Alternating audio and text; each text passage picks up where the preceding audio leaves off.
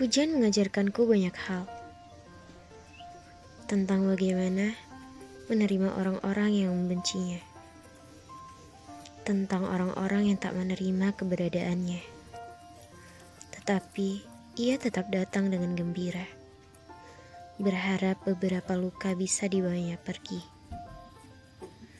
Harapan kecil tentang kesembuhan hati. Hujan datang dengan seribu ruang kosong lalu pergi dengan ruang yang penuh terisi luka.